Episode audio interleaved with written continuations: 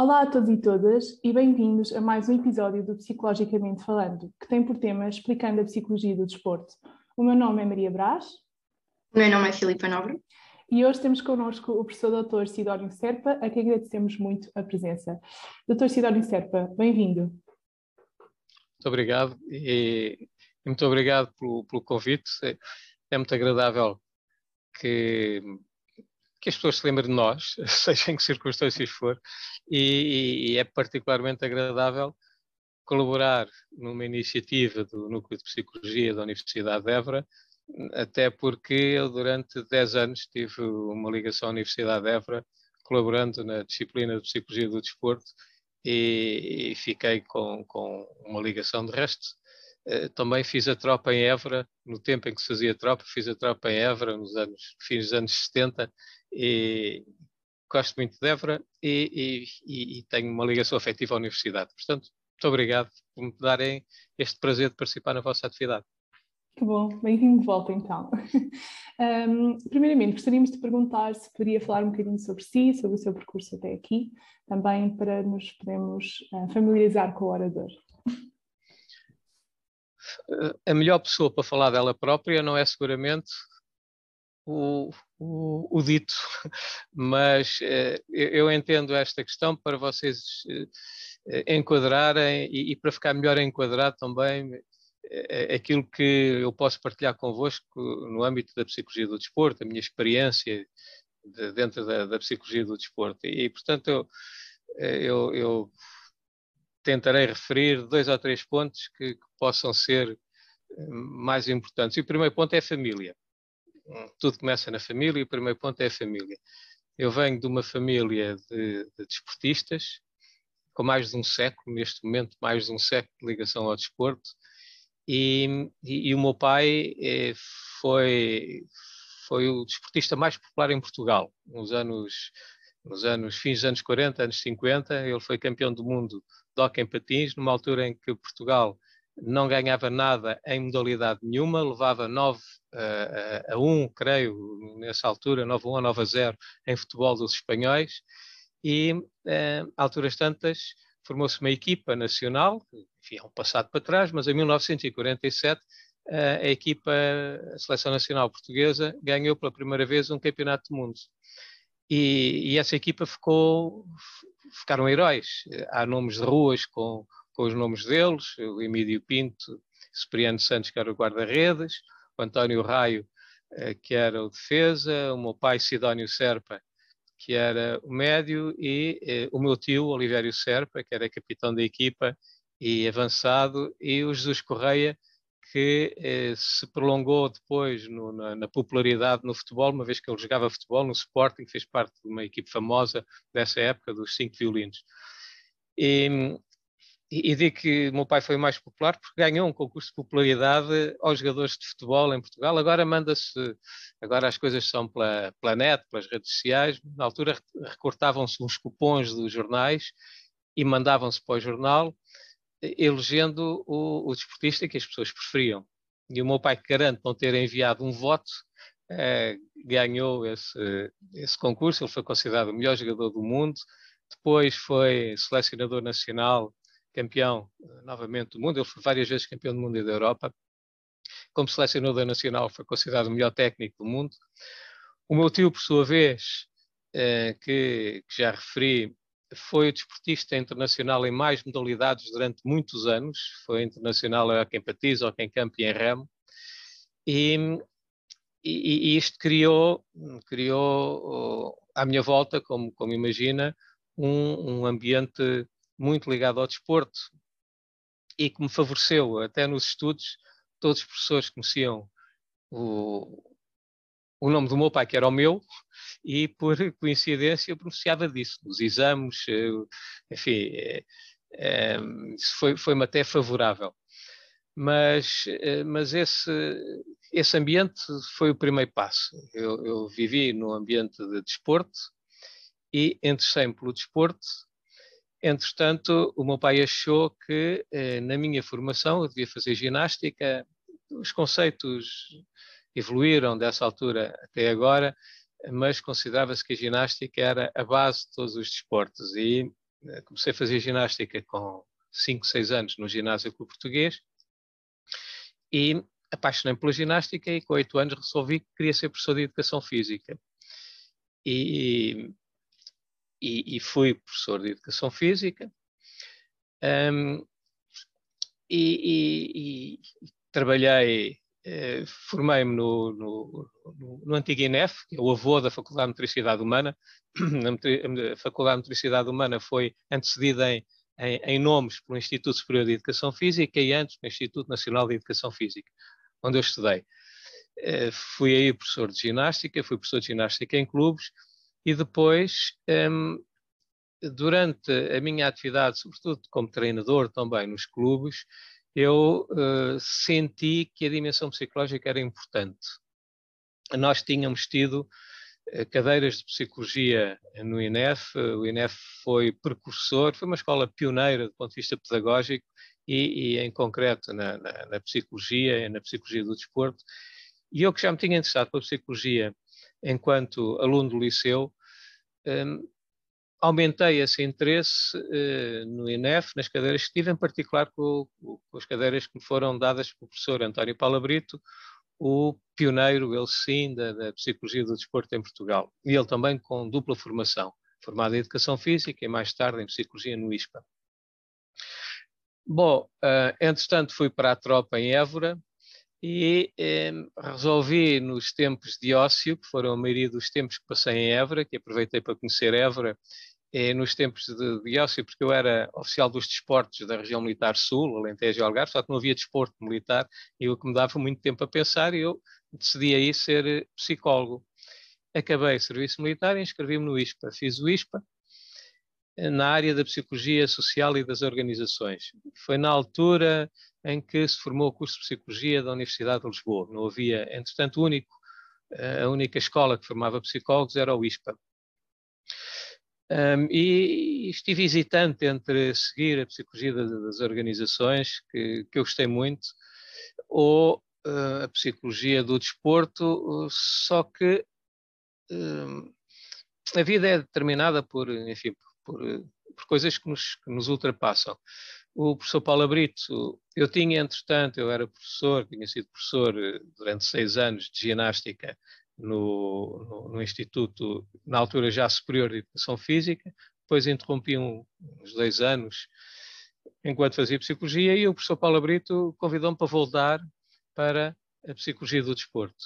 E voltei para a Psicologia do Desporto em 82, 83, creio eu, e nunca mais saí e aí é, fiquei, fiz a carreira como, como psicólogo do, quer do, do, ponto de vista académico, quer do ponto de vista prático. Hum, e, e, e essa é a minha atividade até hoje. Eu, eu aposentei-me da Faculdade de Publicidade Humana há, há dois anos. neste momento sou professor catedrático convidado na Universidade Lusófona, que, que convidaram para, para colaborar aí e, e portanto, mantenho-me ativo. E, portanto, eh, o, o, meu percurso académico foi este, e trabalhei, tenho trabalhado como psicólogo de atletas de, de todos os níveis de formação, eh, até ao alto rendimento. Tive, tive o privilégio de estar em dois Jogos Olímpicos com a equipe de vela, em, em Atlanta e, e em Sydney, e, e, tenho aprendido muito com aquilo que tenho vivido. Uh, a, minha, a minha vida profissional foi baseada, evidentemente, na universidade, mas uh, tive ao longo dos anos uma experiência hum, muito importante do ponto de vista internacional. Aliás, uma vez mais motivada na família. O meu pai, sendo atleta internacional, viajava muito numa altura em que se viajava pouco em Portugal da geração dele, pouca gente viajava como ele viajava, tinha amigos no estrangeiro e aquilo motivava muito, entusiasmava muito. Eu achava, gostava daquelas histórias. Um, o meu pai foi inclusive amigo do, do Juan António Samarantes, que foi, foi, presidente, foi presidente do Comitê Olímpico Internacional, ele próprio jogador de hockey da equipe espanhola. E, e o destino levou-me também a que, enquanto professor e treinador de ginástica, nos 15 anos em que me dediquei praticamente só à, à ginástica, eu tive participação em, em eventos internacionais, criei relações internacionais que depois se mantiveram na área da psicologia, sobretudo a partir da organização do Congresso Mundial da Psicologia do Desporto em 1993, em, Portugal, eh, muito picado por um dos meus melhores amigos, sobretudo internacionais, o Robert Singer, um dos nomes mais famosos da psicologia do desporto, morreu há, há dois anos, picou-me para organizar o Congresso Mundial, deu-me todo o apoio e depois fui eleito para International Society of Sport Psychology, onde estive 20 anos, o que hum, me foi muito útil do ponto de vista pessoal, cresci muito do ponto de vista pessoal, porque trabalhei com pessoas das mais diferentes culturas. Um, e, e, aprendi a trabalhar com, com, as mais diferentes culturas. Eu fui presidente da, da, da ISSP eh, também, no, no, no final.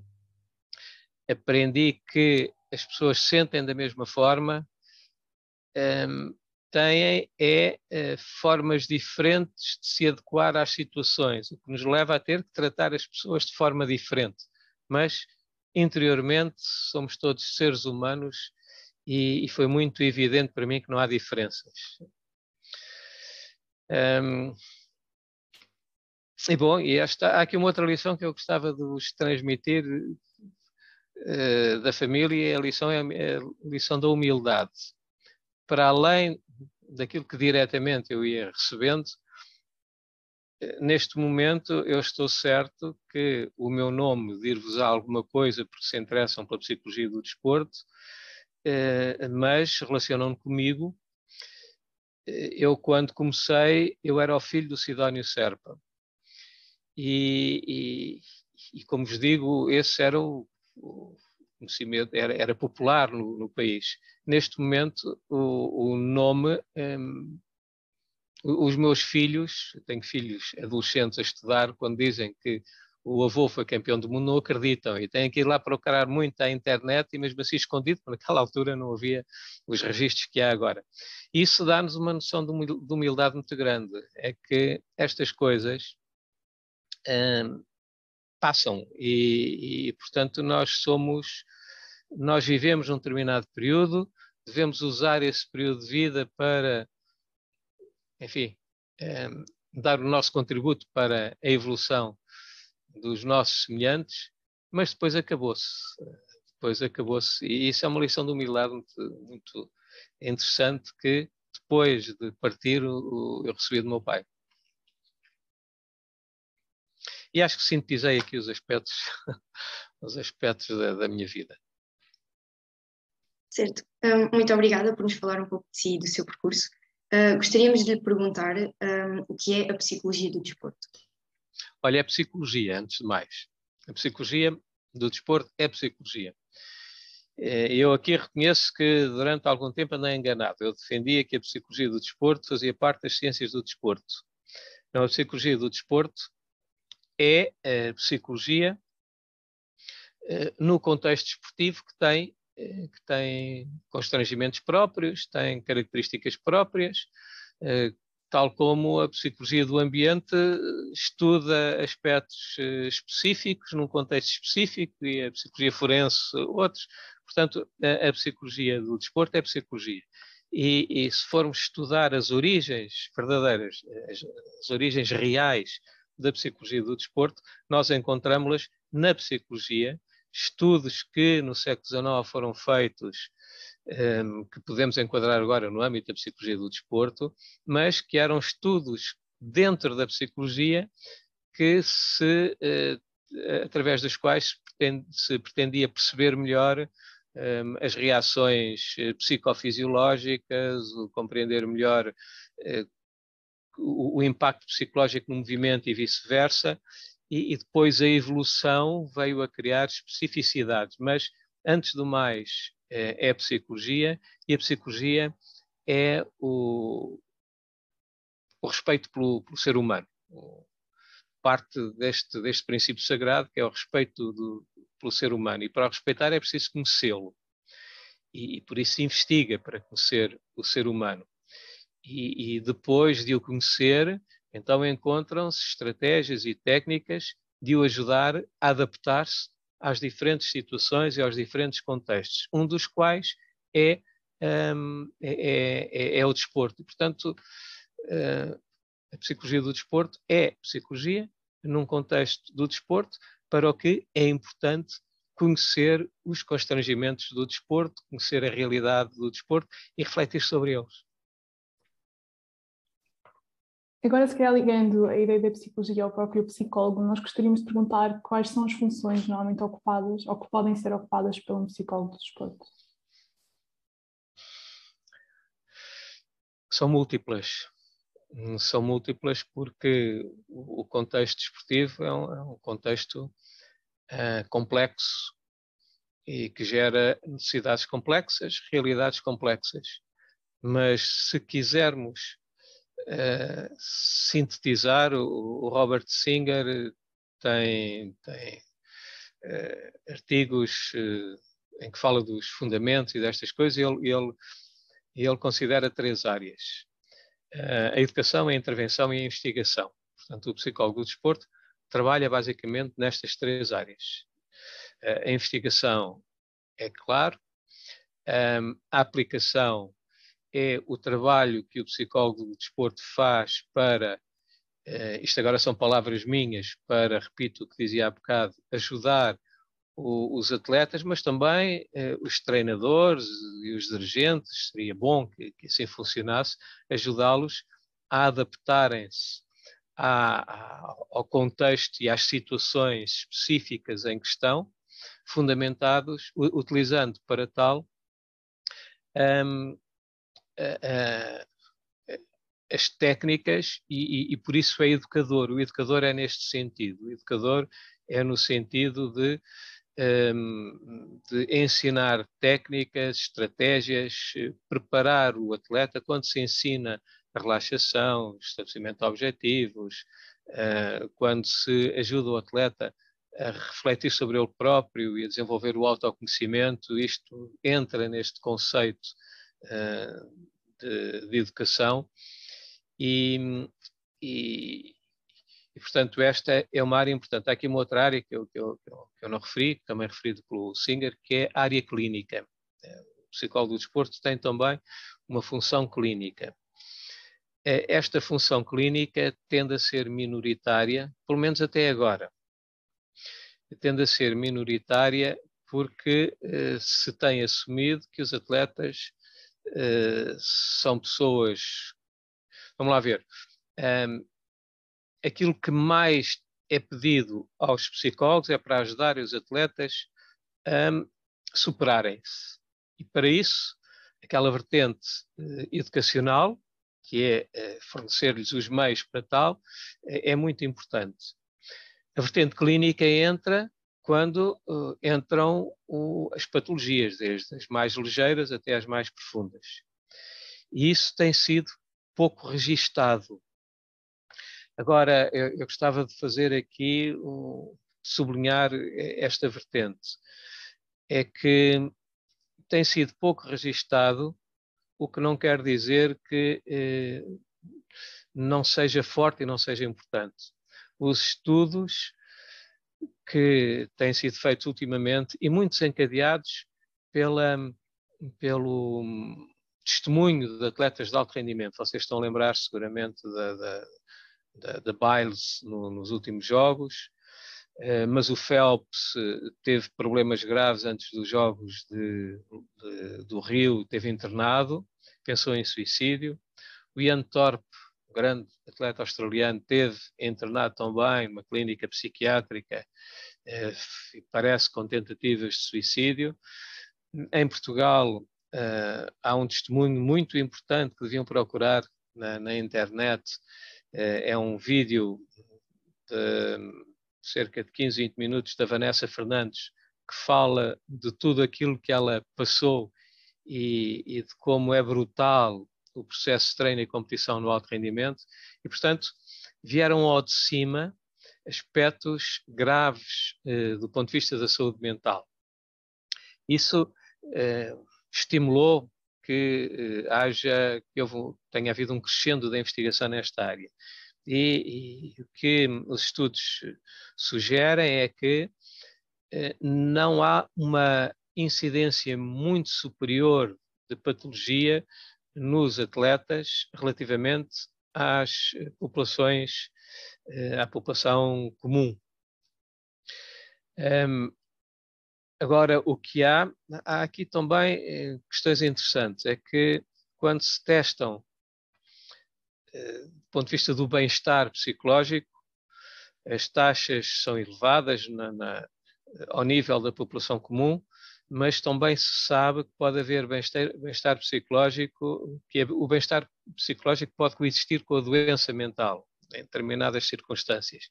E, portanto, hum, estes resultados têm que ser vistos com, com, algum cuidado, até porque as metodologias têm sido muito diferentes, é difícil comparar, comparar estudos, mas, em primeiro lugar, hum, parece haver uma incidência semelhante.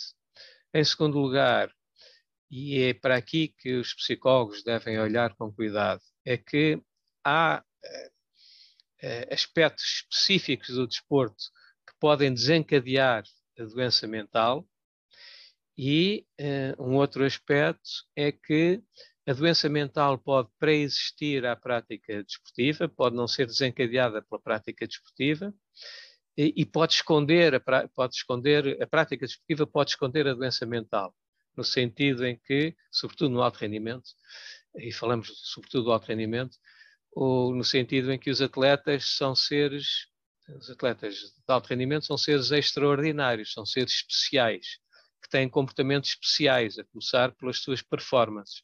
E ao ter comportamentos especiais, eh, há algumas coisas, algumas manifestações que podiam ser consideradas eh, associadas à patologia, são, neste contexto, consideradas normais, o que quer dizer que não são detectadas as patologias. E, e o não ser detectadas patologias significa, uh, pelo menos, duas coisas: que elas estão lá e estão a fazer mal. Uh, em segundo lugar, pode acontecer que a prática desportiva ajuda a controlar os sintomas e, quando acaba a prática desportiva, os sintomas aparecem. E, portanto, eu, eu diria que uh, há um papel muito importante do psicólogo, do desporto, é estar atento a estas dimensões e formar treinadores, sobretudo o corpo técnico, mas também os dirigentes, para detectarem, não para brincarem aos psicólogos, mas para detectarem comportamentos que possam hum, indiciar uh, algum problema de saúde mental. E por esta razão, parece-me que, eh, eu como vos disse, a minha formação é Psicologia Social e das Organizações, no, no ISPA, ehm, mas se eu agora voltasse atrás e se tivesse e se entrasse em psicologia com a ideia determinada de eh, ser psicólogo do desporto, trabalhar no desporto, eu iria para a psicologia clínica. E, e, depois de ser psicólogo clínico, com os cinco anos de ser psicólogo clínico, então eu faria uma especialização em psicologia do desporto. Porque não quer dizer que não se possa trabalhar na psicologia do desporto não sendo psicólogo clínico. Uh, o que o psicólogo clínico está treinado é para detectar sinais que possam, que possam escapar aos outros. Da minha experiência, para acabar esta, esta intervenção da, da, da minha experiência, quando uh, eu deteto sinais nos atletas que podem indiciar patologias, aquilo que eu faço é enviar para um psicoclínico. E, e isso, bom, a ética e a deontologia uh, levam-nos a fazer isso. Bom, eu não sei se respondi, divaguei entretanto, não sei uh, se, se, se respondia àquilo que à dúvida que tinha. Uh, sim, e foi então de encontro também com a próxima pergunta, que seria então qual, foi a, qual seria a formação necessária para exercer um, esta função? Uh, exatamente esta, psicologia, antes de mais, uh, psicologia dura, qualquer especialização é possível, a psicologia educacional também, uh, a psicologia social e das organizações tem, por outro lado, a vantagem de, um, de ajudar, de, de, de, ajudar o psicólogo a, a interpretar melhor as, as, situações de grupo, os processos de grupo, os processos interpessoais, estará enfim, mais disponível para isso. Uh, mas depois desta formação em psicologia com, mestra, com, com, com mestrado na área da psicologia, que eu escolheria clínica, não estou a dizer, repito, que só os psicólogos clínicos é que possam trabalhar no desporto, e depois, então, a especialização em psicologia do desporto, isso é relevante para conhecer. Não apenas os instrumentos que têm sido uh, utilizados maioritariamente na psicologia do desporto, mas também para conhecer, uh, para conhecer o, o contexto. Mas há aqui uma outra coisa que eu gostava de acrescentar é que não basta este conhecimento técnico. O conhecimento técnico dá capacidade de intervenção, dá competências. Mas é preciso refletir de fora. O trabalho do psicólogo é estar de fora. Estar de fora, estar de cima, tentar ver o que os outros não veem, interpretar o que os outros não veem, estar envolvidos no meio.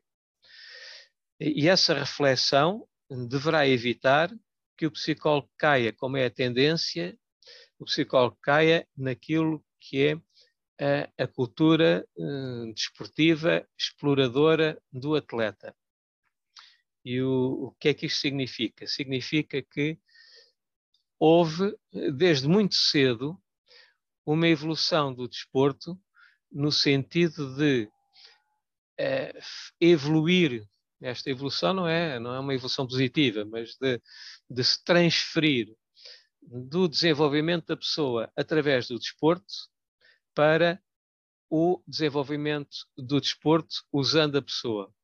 Isto é, a pessoa passa a ser um instrumento para obter os, os objetivos desportivos com um, a profissionalização do desporto. O desporto começou a profissionalizar-se muito cedo, ainda no século XIX, em Inglaterra os ingleses eh, gostam muito de apostar e de, eh, o, o, a indústria do desporto desenvolveu-se logo no século XIX, os jornais desportivos, a Inglaterra, isso começou aí, portanto começou a haver uma tendência grande para dar importância ao desporto e essa tendência tem sido exacerbada, sobretudo a partir da Guerra Fria e dos Jogos Olímpicos de 52 primeiro, em que a União Soviética percebeu uh, o impacto que tinha o, o, o, desporto na promoção política e porque em 52 é que uh, a União Soviética esteve proibida, esteve afastada dos Jogos Olímpicos entre 1916, como sabem, em 1917 houve a Revolução, e em 1952. Em, em 1916, a Rússia, ainda não a União Soviética, a Rússia tinha ficado em último lugar no ranking das medalhas os Estados Unidos em primeiro. Em 1952, por força do grande desenvolvimento da prática, eles chamavam cultura desportiva, portanto, do acesso do cidadão comum eh, ao desporto, não no sentido do rendimento, mas da, da prática desportiva como forma de cultura, de cultura física, como eles diziam, é resultado disso, quando chegam aos Jogos de 1952, eh, houve um impacto nos resultados desportivos e a União Soviética ficou em segundo lugar no ranking das medalhas. E aí acenderam-se as campainhas. Olá, estamos tão perto dos americanos, dos capitalistas, vamos lá apostar nisto. Apostaram, desenvolveram muito as ciências de apoio ao desporto, as ciências do desporto, eh, e em 1956 tiveram o primeiro lugar no ranking.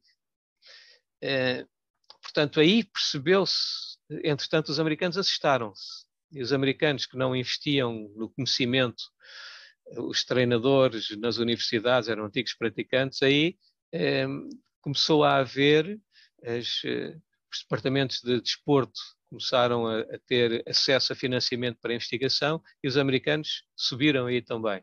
E depois, em 1960, nos Jogos de Roma, pela primeira vez houve transmissão indireta, em direto do, dos jogos pela televisão, e isso deu um tremendo impacto. Ora, este impacto tão forte que houve na, do, do, do, resultado esportivo levou a que o resultado seja procurado e não o desporto. E, e isto é a norma. Eh, toda a gente foi aculturada neste sentido. Todos o, o, o Presidente da República permeia e, e condecora eh, os atletas que tiveram bons resultados desportivos. E, e, a mensagem que passa, naturalmente, é que está subjacente a isto, é que eh, são heróis aqueles que conseguem bons resultados.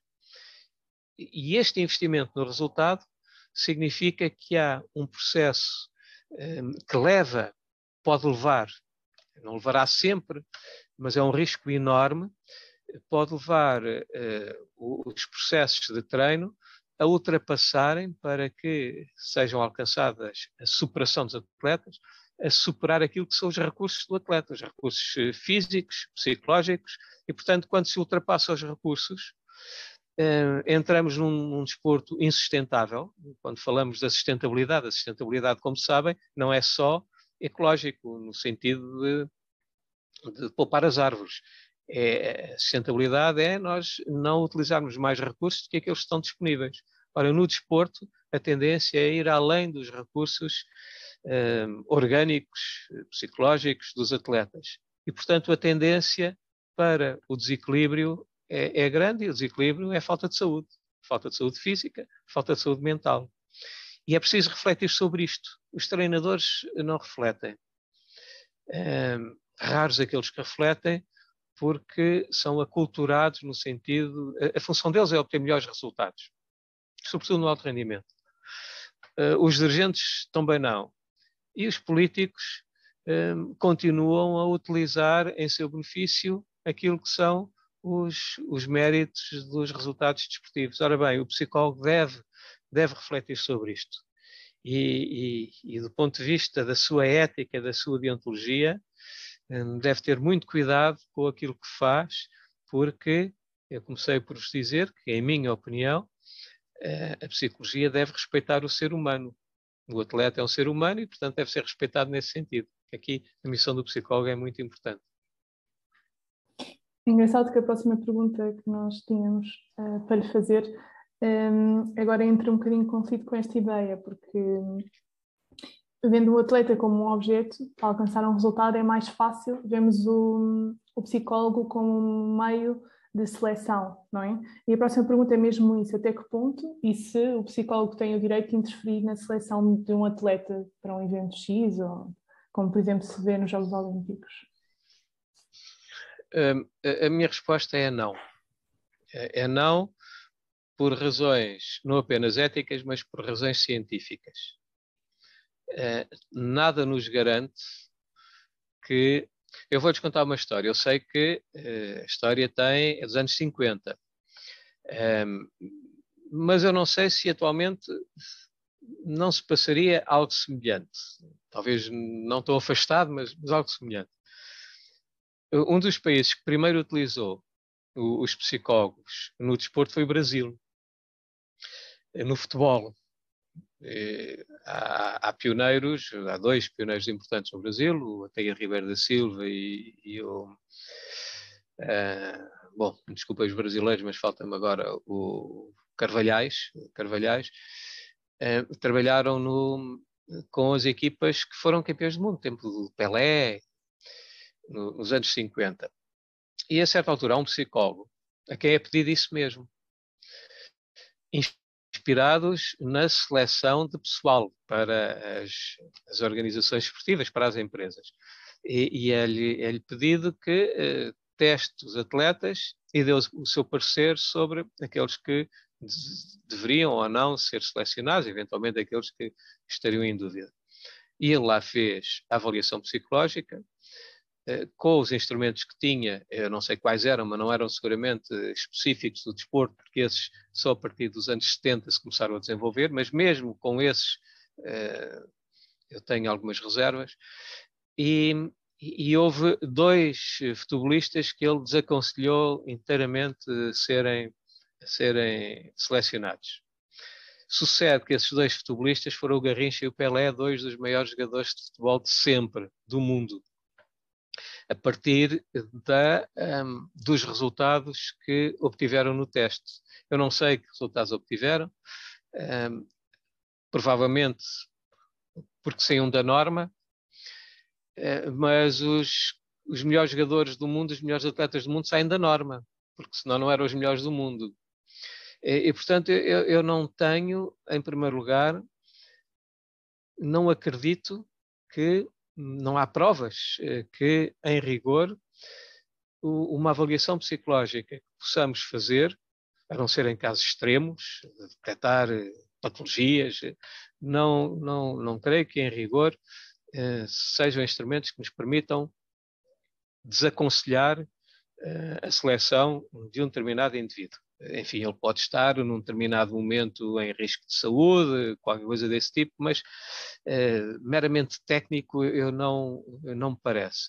E depois, nada nos garante que aquele atleta que eh, não revela competências que testes, eventualmente específicos do desporto, possam procurar, que não revela essas competências, não as venha a, des a desenvolver posteriormente porque eh, estas competências eh, não são genéticas, são desenvolvidas por influência do ambiente, e o ambiente é também o treino.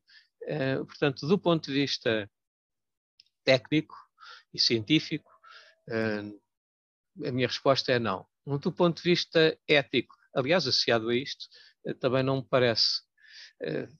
Pode-se detectar algumas algumas eh, competências que o atleta deva eh, tenha, enfim, um valor mais baixo, mas que eh, podem ser trabalhadas e, portanto, o, o, psicólogo pode sugerir que sejam trabalhadas eh, algumas destas competências.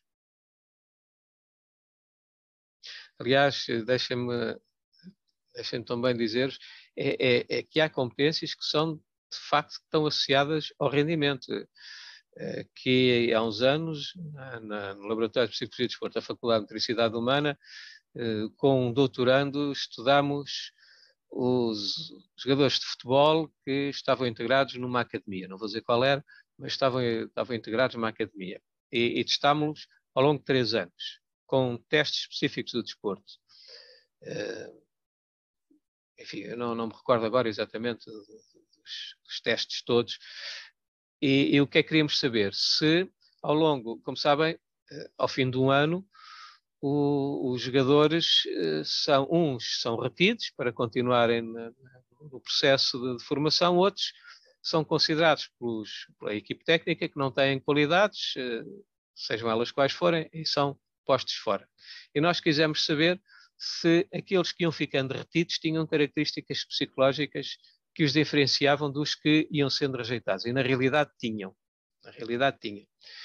E, e depois, passados uns anos, este estudante já não era estudante, já, já era, tinha feito doutoramento, eu sugeri-lhe uh, que ele fosse procurar os atletas que tinham sido testados, que entretanto estavam por aí, alguns equipas de primeira divisão, alguns até equipas estrangeiras, e outros ele encontrou-os em equipas regionais, distritais, portanto, houve ali grande diferença de, de evolução, uns no topo e outros cá em baixo. E foram comparados relativamente às respostas que tinham dado uns anos antes, quando tinham 13, 14, 15 anos. E, e, e, e verificavam-se diferenças de facto. Aqueles que tiveram sucesso tinham um determinado tipo de características que os diferenciavam dos outros. A minha questão agora é que vocês perguntar-me-ão, então pode-se aplicar estes, uma bateria de testes e aqueles que têm essas características são selecionados, não direi aqui no enquadramento uma seleção nacional, mas serão selecionados para centros de alto rendimento e os outros não. A questão é que essas características são passíveis de desenvolvimento não foram desenvolvidas porque não houve essa preocupação. O, o contributo do psicólogo aqui será detectar essas características, como o preparador físico detecta que ele tem menos força ou, ou, ou menos flexibilidade, ou quer que seja, e aconselhar estratégias para eh, promover o tal processo de adaptação que vai desenvolver estas características. E, e, e, portanto, o papel do psicólogo também, é, também está aqui, também está no sentido de hum, verificar isto, não para pôr de lado, mas para trabalhar especificamente. Um, então, considerando mesmo o papel do, do, psicólogo nesta área, como tem vindo a falar, uh, considera que existem dificuldades na atividade profissional desta área uh, que consiga expor? Com grande desgosto, considero que sim. E com grande desgosto considero que eu trabalho a psicologia do desporto há 30 e tal anos. E, ou mais, até me custa fazer contas agora, mas há 30 e tal anos. E, e tive, tive vários papéis que deveriam ter influenciado o desenvolvimento. Não sei se influenciaram se não, não influenciaram tanto quanto aquilo que eu deveria ter influenciado. Quer quanto psicólogo, quer quanto académico, sobretudo, trabalhando com futuros professores de educação física e treinadores, mas também com alguns futuros psicólogos em determinados períodos, quer até como uh, líder de, de, neste campo, na, nas organizações em que tive, quer na Sociedade Portuguesa de Psicologia e Desporto, quer na Sociedade Internacional, uh, e provavelmente não desempenhei com competência as minhas atribuições porque houve evolução, mas não houve ainda uma evolução que, eh, que revele uma aceitação que os psicólogos merecem. E isto é uma questão de formação, é uma questão de formação de treinadores e uma questão de formação de dirigentes. É, é muito melhor do que estava há 30 anos, muito melhor. Fala-se já do psicólogo do desporto eh, não como uma coisa esquisita só para malucos. Ainda há quem o pense, mas eh, já há quem, quem o entenda. O, os atletas, eh, isto é curioso, porque aquilo que eu senti é que a, preparação vem de baixo, dos escalões etários mais baixos. Os atletas foram talvez aqueles que primeiro procuraram, com a sua evolução uh, académica, os atletas o, nível de frequência universitária agora é muito mais elevado do que era há umas décadas atrás. E, e eles percebem, eles percebem e às vezes os, os, atletas vêm procurar o psicólogo até às escondidas dos treinadores. Eh, depois, os treinadores mais bem formados eh, vão evoluindo. Eh, mas a evolução ainda não é como aquela que nós gostaríamos. Há mais campo de trabalho, evidentemente, há mais campo de trabalho. Mas quando toca, quando há, quando há constrangimentos financeiros, o psicólogo não é favorecido nestas equipas. O que é que isto implica?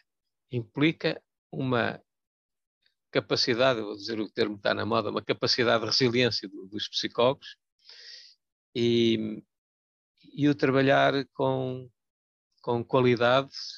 Trabalhar com qualidade é estar bem formado eh, científica, tecnicamente, eh, mas também do ponto de vista ético. E acredito que tem havido evolução, evidentemente que tem havido evolução. Há já muita gente a trabalhar na área. Os clubes, uma coisa que era impensável quando eu comecei, mas os grandes clubes, designadamente de futebol, têm nos escalões eh, de formação, têm psicólogos, tem equipas de psicólogos, eh, as federações têm, o Comitê Olímpico já tem, portanto, tem havido evolução. Tem havido evolução e há um campo de trabalho que, que se abre. Mas é uma guerra constante.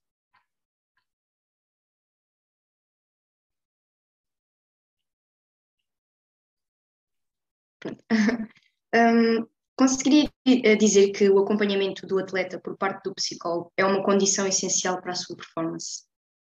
Não. Eh, não, porque se assim fosse, eh, não havia campeões que não são acompanhados por psicólogos. O, psicólogo pode ajudá-lo, e, acredito que ajuda. É difícil quantificar. Um dos problemas que nós temos é que não conseguimos quantificar estas coisas. Eh, a quantificação vem no cronómetro, na fita métrica ou no placar. Eh, nós não conseguimos quantificar isto. Os atletas eh, testemunham muito, eu acredito que em, na maioria dos casos, a favor. O, que o psicólogo faz é favorecer, repito, o processo de adaptação dos atletas, ajudá-los a entenderem-se melhor uh, a eles próprios, uh, encontrar uh, a melhor forma de, em função das suas características, se adequarem, se adaptarem a situações concretas, sejam elas do desporto geral, mas, mas muito específicas, onde têm, podem sentir mais, mais dificuldade. Portanto, é um trabalho que não se limita a ensinar técnicas de relaxação, de visualização mental, de, de, de estabelecimento de objetivos, porque isso, para isso não é preciso ser psicólogo. E, e acredito mesmo que isto é também papel dos treinadores. Ensinar a relaxação, ensinar estabelecimento de objetivos, qualquer empresa o faz, não é específico do, dos treinadores, não é específico dos psicólogos. Os treinadores devem incorporá-lo. Eh, no, no, processo. O ideal é estarem assessorados por um psicólogo. O psicólogo, a tarefa nobre do psicólogo vai além disso. Evidentemente que o, o psicólogo tem que ter estes instrumentos dentro da sua mala de, de trabalho, mas o seu trabalho vai muito além disso. Vai no trabalho uh, do aquele que nós vemos escrito inner athlete, do trabalho interior do atleta, de autoconhecimento, de, de adaptação individual. Isso é psicólogo, isso não é de mais ninguém. Isso ajuda, evidentemente que ajuda, tem impacto no resultado. A China eh, teve enorme, uma enorme evolução na, na, psicologia do desporto, aliás, em todas as áreas. Uh, formou psicólogos, teve um, um, um, plano de desenvolvimento e de formação de psicólogos para trabalharem com os atletas antes dos Jogos de Pequim. Eh, eu, o, aquele que foi meu secretário-geral enquanto eu fui presidente da International Society of Sport Psychology, depois veio a ser presidente, trabalhei muito perto com ele, é, é chinês, de Hong Kong, é, mas chinês, é, que trabalhou com equipas chinesas. Conheci, eu, eu estive, tive, trabalhei também na Escola de Educação Física de Macau, isso abriu-me relação com, com, uh, muitos colegas chineses, e conheci muitos que, que trabalham, têm trabalhado com as seleções, e o que é interessante é que das, no fim dos jogos, em que foi muito levado a sério o papel do psicólogo, muito levado a sério, eh, como há limitações para os oficiais, para os técnicos durante os jogos, os psicólogos não podiam lá estar todos, mas os chineses puseram duas carrinhas eh, de, de, trabalho psicológico à porta da aldeia olímpica para acompanhar os atletas que não tinham os psicólogos lá dentro.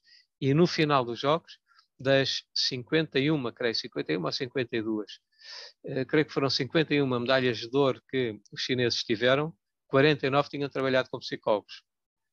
Portanto, isto dá, eh, dá, dá uma indicação de utilidade. Agora, cuidado com o, com o objetivo do trabalho. O objetivo é o resultado ou é o desenvolvimento da pessoa? E aqui nós podemos pôr, podemos conversar, podemos pôr enfim, as dúvidas que, sobre as quais já falámos, que nos levam para a questão da psicologia da performance, que eh, nasceu da psicologia do desporto, até porque a psicologia do desporto desenvolveu técnicas e instrumentos para otimizar a performance dos atletas, que são úteis noutros campos, e há uma tendência, a certa altura, para substituir a expressão psicologia do desporto pela expressão psicologia da performance. Até há revistas, agora a própria APA um, tem uh, uma revista de, de Performance Psychology, acho que é Sport and Performance Psychology, algo assim. O problema é quando falamos de performance, estamos a falar de resultados e quando falamos de resultados, há o risco de esquecermos a pessoa. E, e, isso remete-nos para a conversa de há pouco. Portanto, é, o psicólogo, para responder em conclusão, o psicólogo pode ser importante para ajudar os atletas a atingir o rendimento, mas deve ter em mente que para atingir o rendimento não se deva destruir a pessoa, que muitas vezes é destruída eh, em todo este processo. Pronto, professor, já estamos a chegar ao fim das nossas perguntas, na realidade. Esta última é muito em resposta a alguns alunos que vêm ter connosco e nos perguntam, que estão muito interessados por esta área e nos perguntam se nós temos dicas, se vamos fazer palestras. E então nós também gostamos e gostamos sempre de trazer para estas sessões uh, uma pergunta da parte, ou mais, mais que uma na realidade nesta, mas uma pergunta da parte dos alunos, que é mesmo uh, que dicas é que o professor daria a quem uh, quer ingressar na área, como psicólogo especificamente, não é? Sempre que, se há dicas ou se há um caminho certo um, para quem esteja realmente interessado nesta área. Olha, o caminho certo não conhecem nada na vida. e normalmente os caminhos certos levam-nos ao desastre. porque estamos tão tão focados naquilo que não somos capazes de ver alternativas e, e leva-nos ao desastre. Eh, eu, eu, em primeiro lugar, eh, sugeria que espremessem tudo aquilo que aqui eh, foi conversado como uma laranja. Espero que tenha sumo, não sei, e que seja doce, também não sei, e, e retirem aqui o sumo destas coisas. Agora, qual é, como é que se pode entrar na área? É preciso ir ter com a área, como em qualquer, passa redundância, em qualquer, em qualquer área. Se, se, se, quer ir para, para, para as empresas, tem que se aproximar das empresas, se quer ir para a psicologia forense, tem que se aproximar do, do, da lei, dos tribunais, enfim. Se quer ir para o desporto, tem que se aproximar do desporto. Uh, se estiver já, se tiver já uma ligação ao desporto, como atleta, uh, isso é uma vantagem porque conhece o meio tem redes, uh, tem contactos que facilitam uma primeira entrada que é sempre o mais difícil. O mais difícil em qualquer área profissional é o primeiro emprego. Depois aí formam-se redes, formam-se contactos e vai-se evoluindo e vai-se aprendendo também. Um, não havendo, um, não tendo esta ligação uh, ao, ao desporto, uh, o que tem que fazer é procurar alguém que a tenha. Seja em que situação for, como treinador, como dirigente, um psicólogo que, que trabalhe no desporto e que tenha contactos. E, portanto, o, o primeiro passo é sempre o passo mais difícil. Depois, em segundo lugar, é preciso compreender o desporto para além daquilo que nos entra pelos olhos e ouvidos dentro. A tendência de, de, quem entra no desporto é pensar logo no alto rendimento. Bom, leva muitos anos para chegar ao alto rendimento. Um atleta e um treinador o, tem que levar também um psicólogo. Um psicólogo que entra diretamente no alto rendimento. Eh, um psicólogo, quando começa a trabalhar, está em aprendizagem. Nós vamos aprendendo nos primeiros anos da nossa vida. E, e se entra diretamente para o alto rendimento não está preparado e arrisca-se a cometer erros, arrisca-se a não falar a mesma linguagem de treinadores e atletas. E, e assim arrisca-se a que haja alguma rejeição do seu contributo e, por via disso, para quem não tem conhecimento anterior de psicólogos, por via disso dos psicólogos em geral. Portanto, eu sugeria que eh, se fizesse o caminho que fazem os atletas, que fazem os treinadores, os preparadores físicos, é começar pelos níveis mais baixos, que exige, que tem outro tipo de responsabilidade, os níveis mais baixos, estamos a falar no desporto infantil juvenil.